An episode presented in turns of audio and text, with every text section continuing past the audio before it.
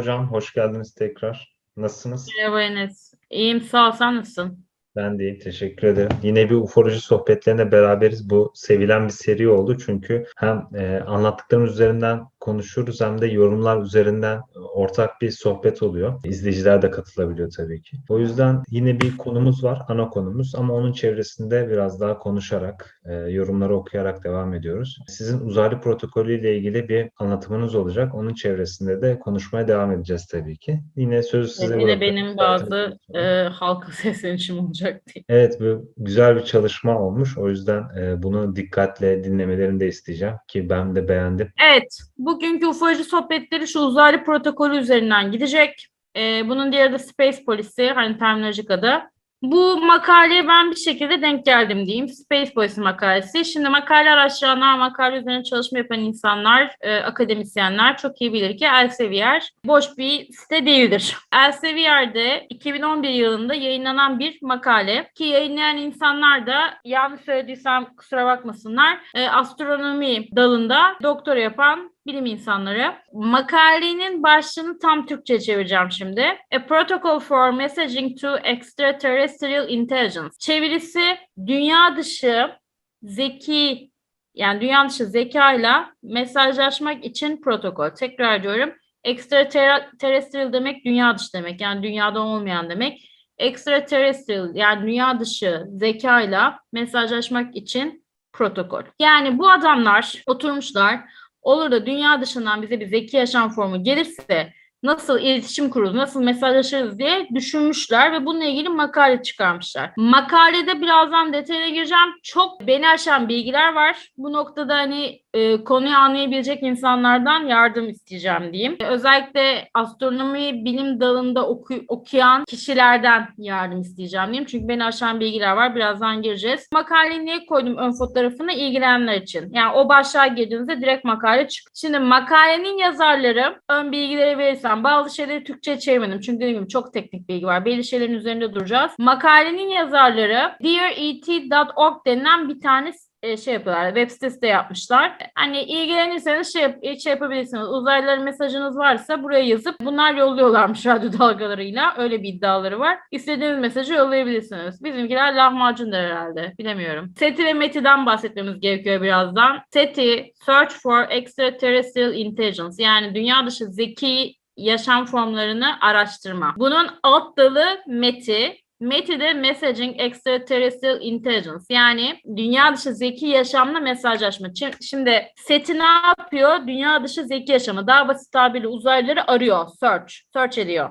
Uzaylıları bulursak bunun bir sonraki aşaması ne olacak? METI olacak. Onlarla mesajlaşma olacak. İşte The Arrivals, lahmacun hikayesi olacak. Anlatabildim mi? METI aktif SETI olarak da geçiyor. Yani çünkü SETI araştırıyor. Eğer araştırdığı şeyi bulursa artık SETI aktifleşecek ve METI'ye dönüşecek. Şimdi SETI için zaten birçok çalışma yapıldı. Bu arada SETI ile ilgili yapılan çalışmalar, SETI nedir diye bahsedersek, SETI şu anda şu web sitesinde gördüğünüz gibi büyük yapılar diyeyim ve bunlar habire uzaya frekanslar yolluyorlar.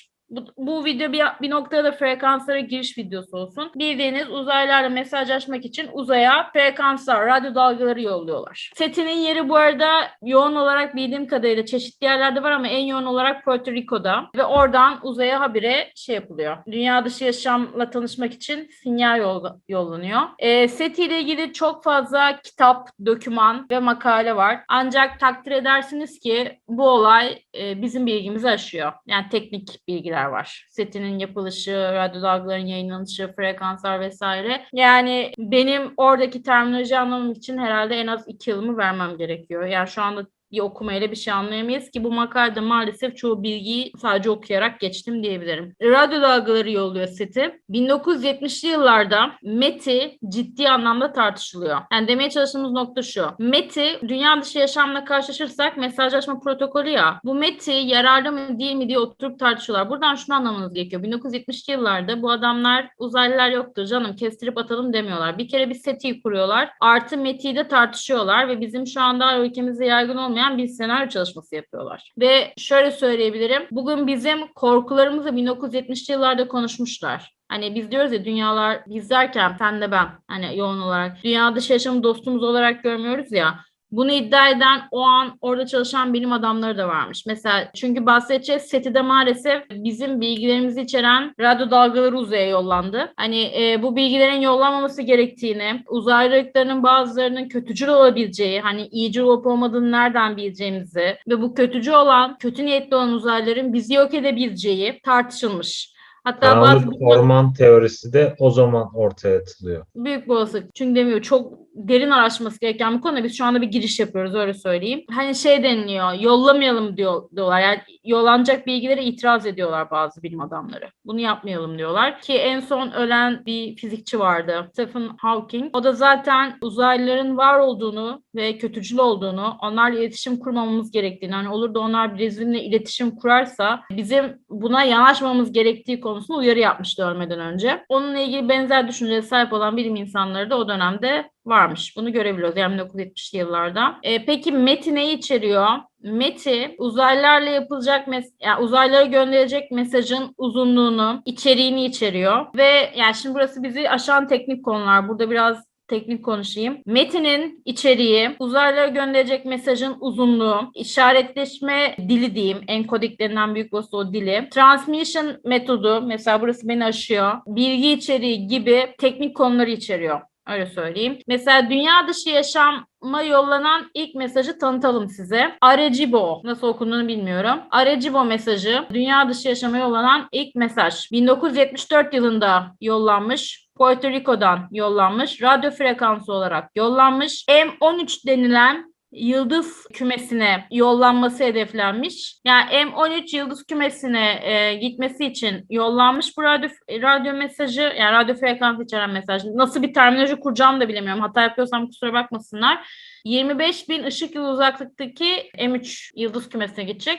Bir şey kalmamış diyoruz yani. Biz göremeyeceğiz. Şimdi ama bizim göreceğimiz durumlar var. Şöyle, şimdi mesaj Frank Drake ve Carl Sagan tarafından hazırlanmış, öyle söyleyeyim. Teknik bilgileri burada çevirmeden koydum. 2380 MHz frekansla transmite edildiği söyleniyor. Bu teknik bilgiler dediğim gibi beni aşıyor. Mesela bu konuda ben bu konuyu anlayan birinden bilgi almak isterdim. Mesela bana bu konuyu basitleştirerek anlatmasını isterdim. Anlatabildim mi? O noktada bu noktayı bilen bir insan varsa ve yorum yazabilirse sevinirim. Yine matematiksel olarak bir yazım dili var. 0 ve birlerden oluşan. Yazım içeriği şu şekilde. Yani şurada gördüğünüz aslında siyahla belirtilmiş kod radyo frekanslarıyla yollanmış. Bu kod bize ne anlatıyor? 0-1 ile yazılan kod. Önce atomlarımız tanımlanmış. Bildiğiniz üzere tüm canlılar karbon, hidrojen, oksijen, azot ve fosfor atomundan oluşuyor. Ve bu atomların hepsini içeren molekülde DNA. 12 sarmal DNA iddia eden muhteşem zekalar daha DNA'nın içerisinde bu atomların olduğunu bilmez. Bu videoyu izleyerek belki öğrenirler. DNA'nın içerisinde karbon, hidrojen, oksijen, azot ve fosfor var. Daha sonra DNA'nın yapısındaki şekerler tanımlanıyor. 12 sarmalı DNA'nın olduğunu iddia edip DNA'yı bilmeyenler için söylüyorum. Bu şekerler DNA'nın yapısında olan deoksiriboz şekeri. Daha sonra DNA'nın nükleotitleri tanımlanıyor. Yine 12 sarmal DNA iddia eden muhteşem zekalar. Bu adenin, guanin, sitozin timini de bilmezler. Bunlar tanımlanıyor. Ve DNA'nın üzülecekler ama 2 sarmallı olduğu yazılıyor. Yani 12 sarmallı olduğu belirtilmiyor. Dünyanın evriminden bahsediliyor. 4.3 milyar yıl denilen dünyanın yaşı. İnsan tanımlanıyor. Daha sonra güneş sistemi tanımlanıyor. Güneş sistemindeki yerimiz tanımlanıyor.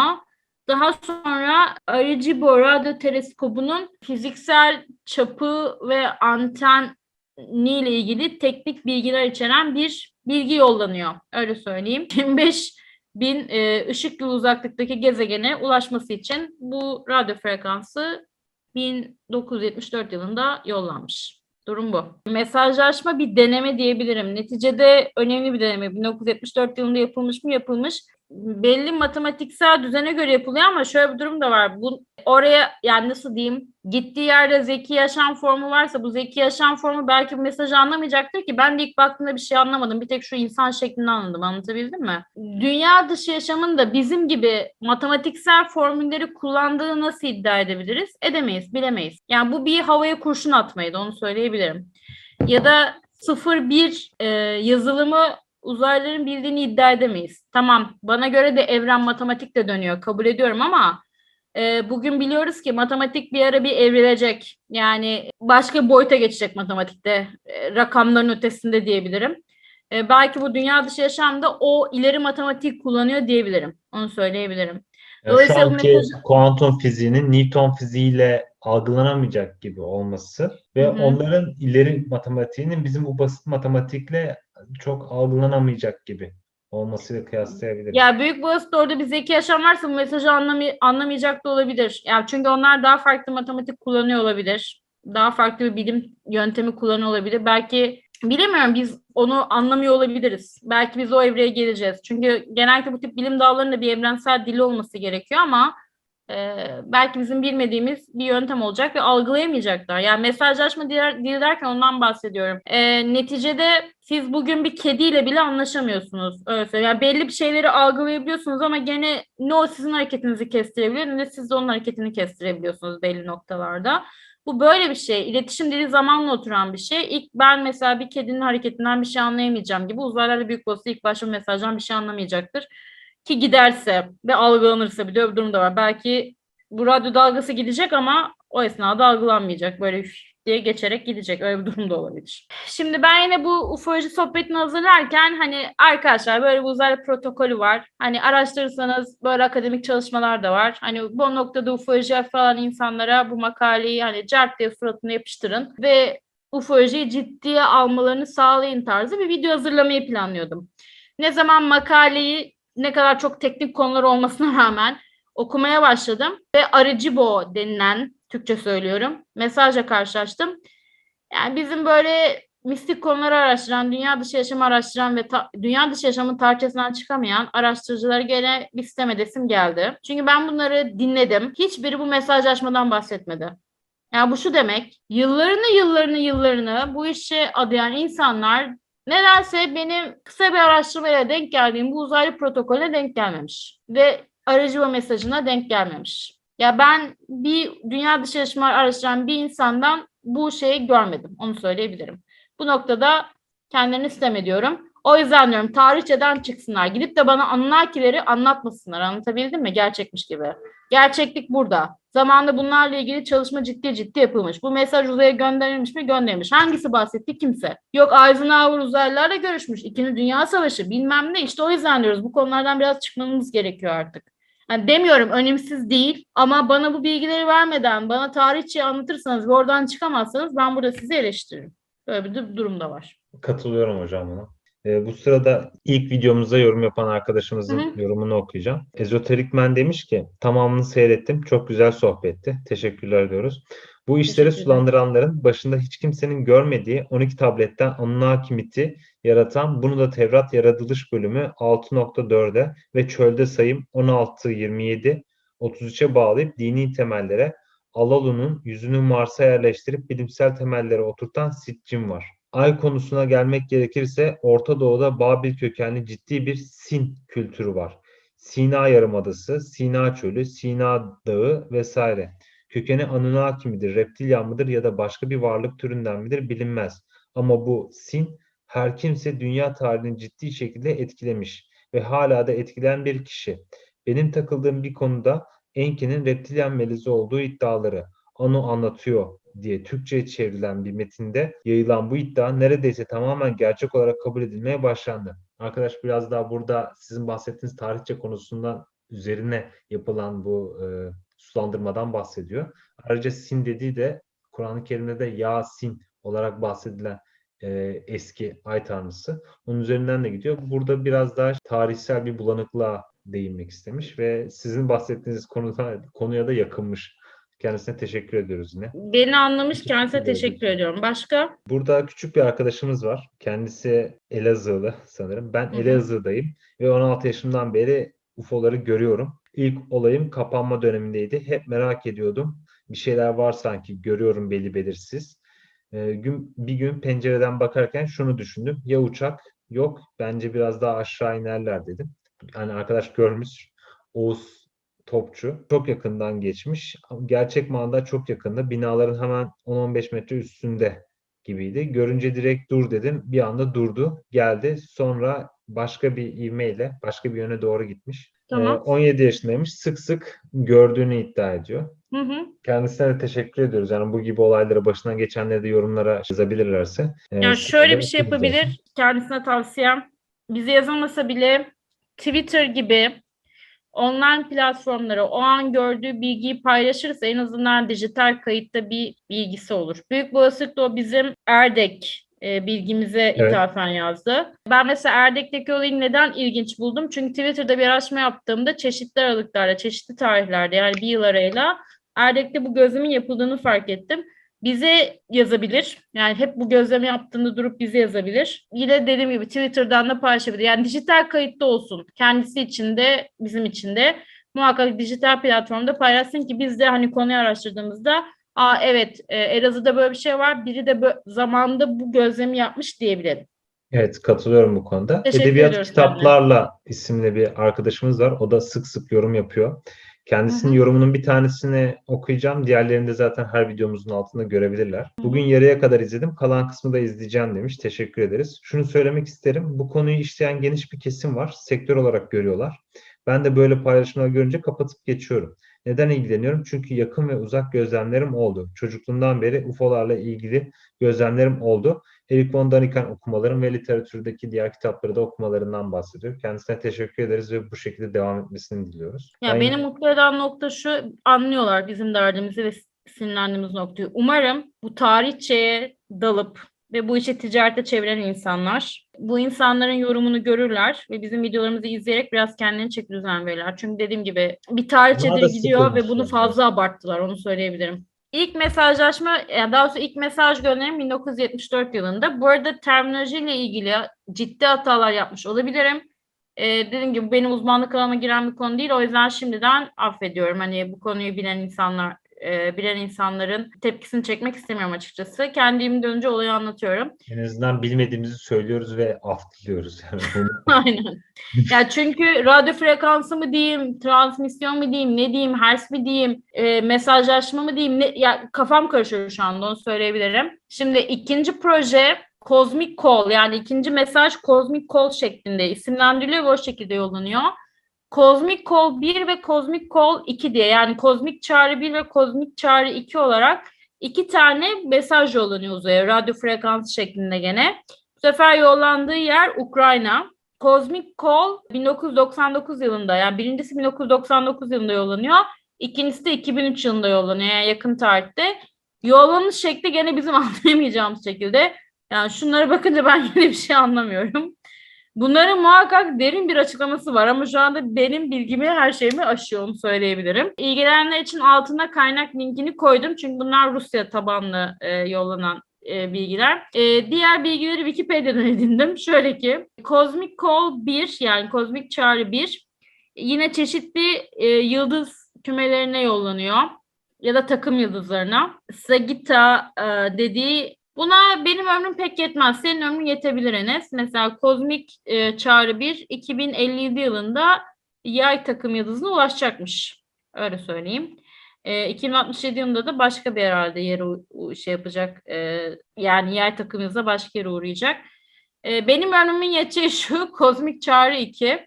Kozmik Çağrı 2 takım yıldızına. Kasiyopya. Kraliçe takım yıldızıymış hocam. Kasiyopya. Kraliçe takım yıldızı.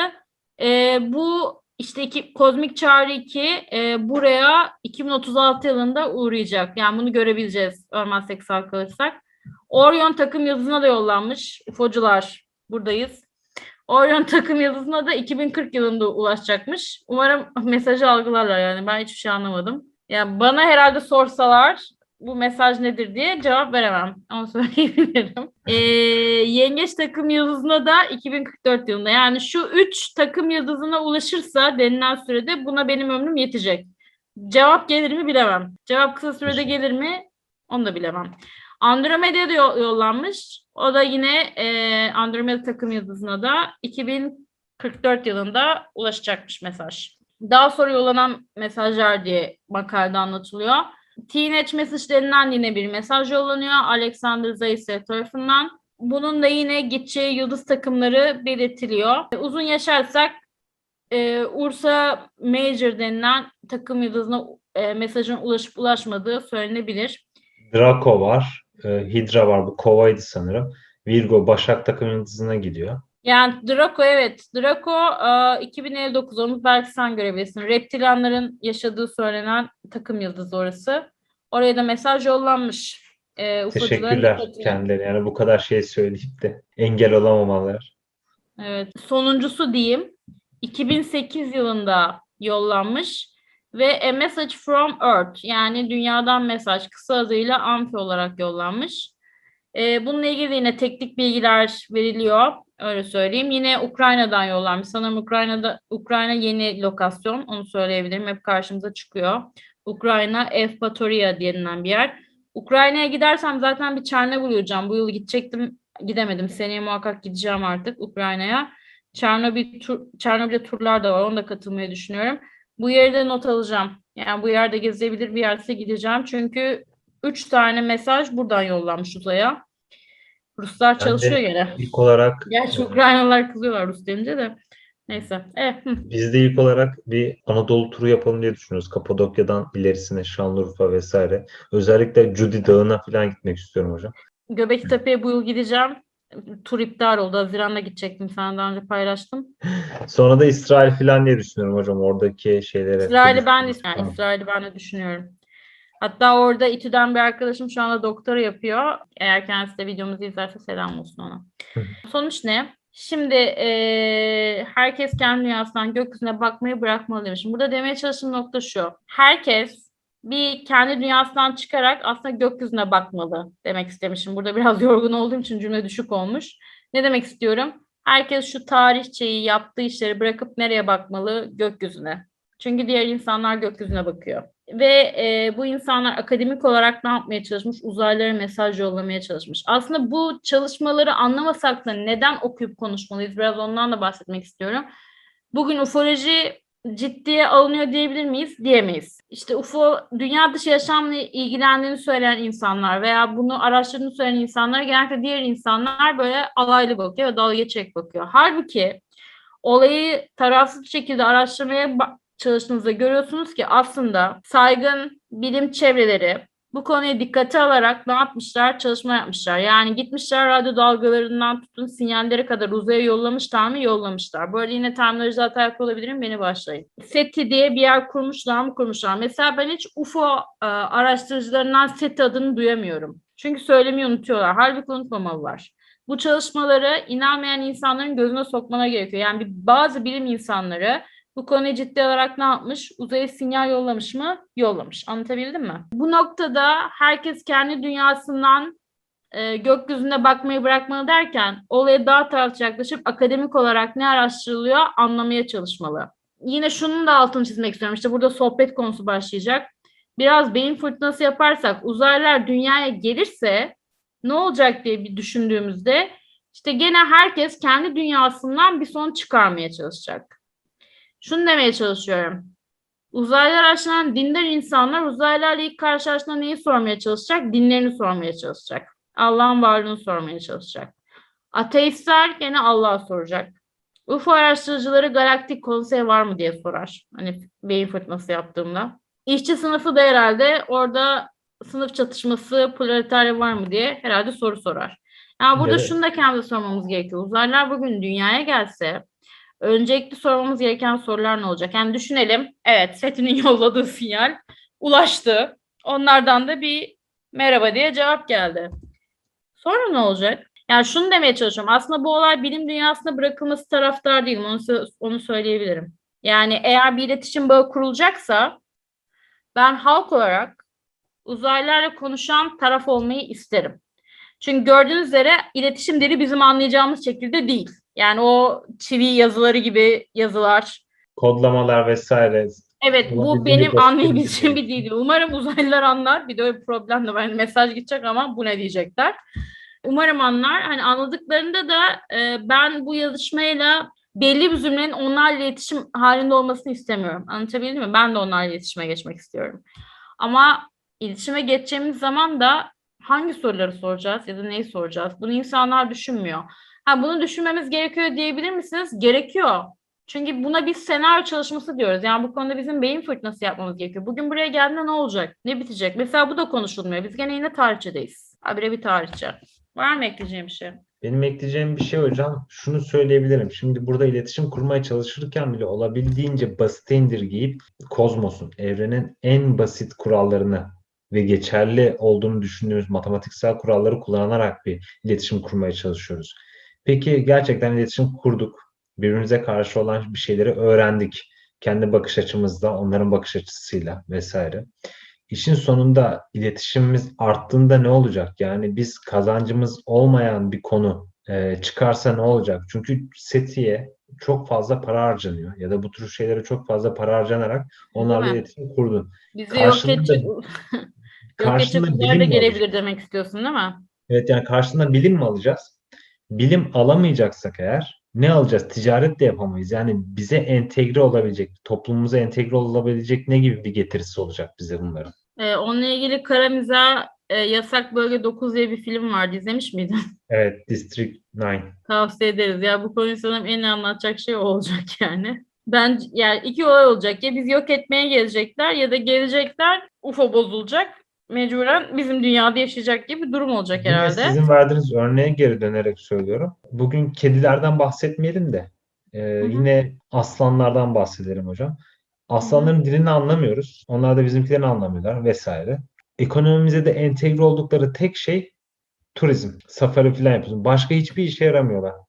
Doğal döngüde beraber yaşamıyor olsak. Yani biz o kadar iletişim kursak bile bize entegre olabilecek bir durumları var mı? Yok. Onları da bilmiyoruz. Eğer yoksa bu kadar para harcanmış ve kendimize tehlikeye atmış olmamızın bir nedeni var mı yani? Bir sonuca bağlanacak mı? Yani kesinlikle hak veriyorum. Güzel bakış açısı. Zaten şöyle bir şey de var. İzleyicilerin yorumlarını bekliyoruz. Kesinlikle. Zaten uzayla çalışmamız bir kâra dönüşmeyecekse bir esprisi de olmayacak. Ben sana söyleyeyim yani. Bir şey çünkü hayalleri var.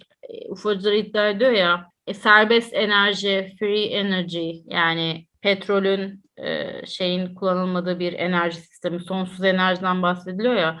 O sonsuz enerji bir kere dünyada asla olmaz, onu söyleyeyim yani. Onu yaratan insanı da yok ederler. Yani o sonsuz enerjiyi yapabilecek insanı da entropiye göre yok de ederler. Olmuyor hocam bildiğim kadarıyla.